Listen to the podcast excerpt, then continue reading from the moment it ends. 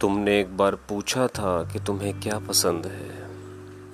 और मेरा जवाब था कि तुम्हारे जिस्म को अपनी बाहों में दबोच लेना। अपने पाँव को तुम्हारे पाँव से ऐसे लपेट लेना जैसे डोर उलझ जाती है।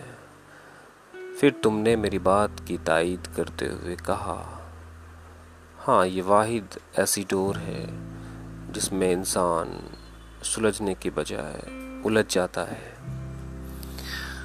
तुमने एक बार पूछा था कि जज्बों में तुम्हें कौन सा जज्बा ज़्यादा पसंद है?